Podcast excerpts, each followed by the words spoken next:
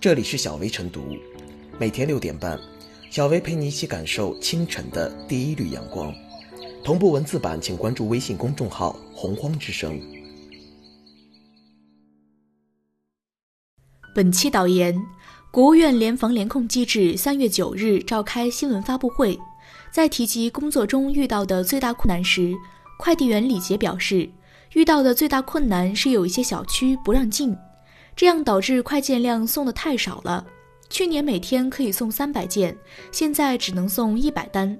他呼吁，在确保快递员健康的前提下，可以让快递员进入社区，提高快递员工作效率。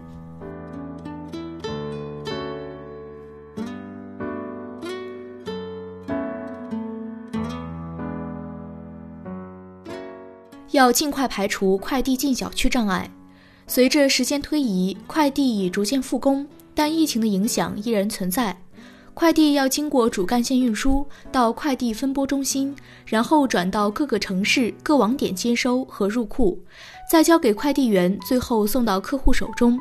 只要一环卡住，后面的环节都难以进行。疫情管控较为严重的地方，除了专门的防疫物资能够进入，个人日常快件等是发不了的。另外，部分地区交通人员管制严格，陆运需要很多手续，时效肯定会有所延误。针对近期部分地区出现限制和阻止邮政、快递车辆通行，导致寄递服务不能正常开展的问题，交通运输部、国家邮政局和中国邮政集团公司联合印发紧急通知，明确对执行应急物资运输任务的邮政、快递车辆落实不停车、不检查、不收费政策。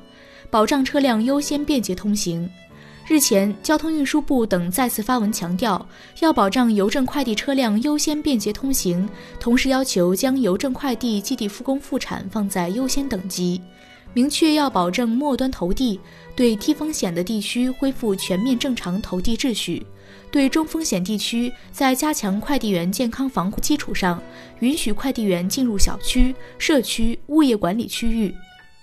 在高风险的区域，应该为邮递员、快递员取件投递提供一些相关便利的措施，不得一刀切禁止快递员取件和投递。其实，新冠肺炎病毒通过邮件快件传播的风险极低，设有智能快件箱的小区能够为快递小哥打开方便之门。那些没有智能快件箱的小区，应该划出特定区域用来收投邮件和快件。这样可以让民众在家中就能采购到各种生活用品，一方面有利于防疫，减少民众外出频次，防止疫情扩散；另一方面也可以促进消费，有利于经济的平稳发展。还有一方面也可以让企业获利，增强企业应对疫情的信心。试想，如果快递运输渠道不畅，那必然拖延快递送达的时间，让民众焦急的等待。如果快递不能进小区，那必须让民众只得外出到商场、菜市场等购买生活必需品，会增加人员流动和人群接触，不利于疫情的防控。这次疫情也是一次大考，谁的能力高低都在这次疫情的状况下显露出来了。疫情面前，快递公司对配送快递必须严格规范。各地应当积极推广定点收集、定点投递、预约投递、智能快件箱投递的模式，尽可能减少人员之间的直接接触，最大限度来保护一线员工和消费者的生命安全和身体健康。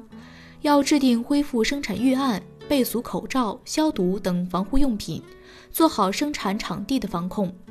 调整优化作业模式，指导员工提高防范意识，做好自身保护。另外，快递小哥进入小区时，也应该根据小区的防控要求，履行好登记、测体温等要求，将相关规范百分之百的落实到位。同时，各级邮政管理部门要督促邮政、快递企业严格按照疫情防控要求，配备必要的防护用品、设施，加强运输工具及邮件快件的消毒、通风工作，要加强安全检查，坚决禁止收寄野生动物。要认真做好从业人员健康监测，作业期间一律佩戴口罩。总之，在确保安全的情况下，要尽快打通快递进小区的一百米。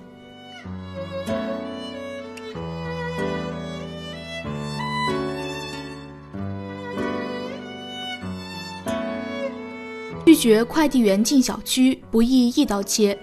如今，许多城市的小区外快递摆地摊，业主密集扎堆取快递的现象屡屡可见。不仅降低了快递流通的效率，容易造成快递冒领、丢失。出门取快递也要浪费一个口罩，更不利于疫情防控。据了解，谢绝快递员进入社区的本意是为了避免外来人员将病毒带入社区，但观其实效，把快递员拒之门外，非但不能遂人所愿。快递员与业主之间的接触还增加了交叉传播的可能性。一刀切的拒绝快递员进入社区，并不是防疫疫情期间最佳举措。无可置否，新冠肺炎疫情发生以来，快递充当着保障物资供应的重要一环。商品零售业的恢复，居民生活的保障，都高度依赖快递业。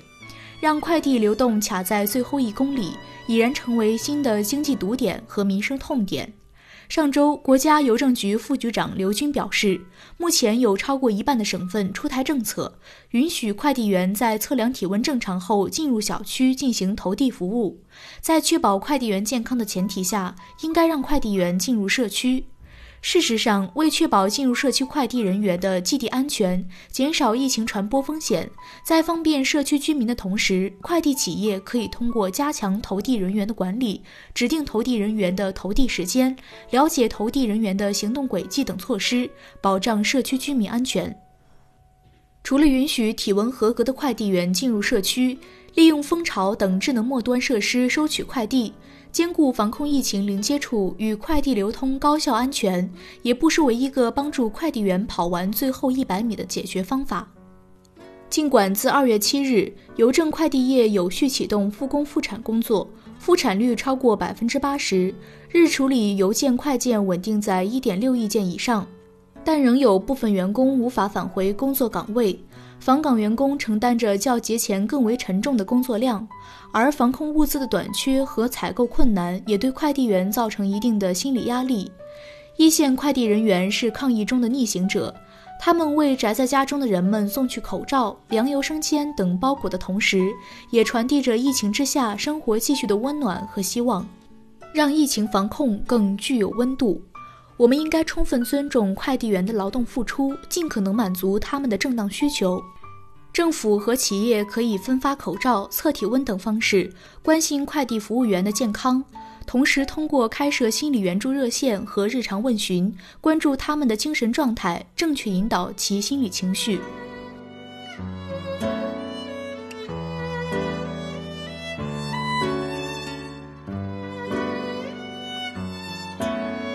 小微复言：受疫情影响，许多市民宅在家中，网购成为消费主流。快递员不让进入小区，不仅使快递服务效率低下，而且扎堆取件还存在病毒传播的风险。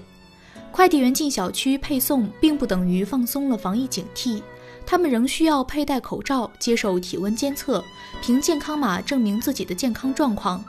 在投递时，也可以采取放在家门口在电话通知的无接触配送方式。这样一来，安全性和便捷性实现了更好的平衡，投递最后一百米的现实问题得到了解决。疫情当前，唯有快递业的正常运转，才是解决居民衣食住行中最重要的两项衣食无忧的唯一途径。希望更多的小区为执行防疫措施的外卖小哥敞开大门，让更多的安全和便捷可以两全。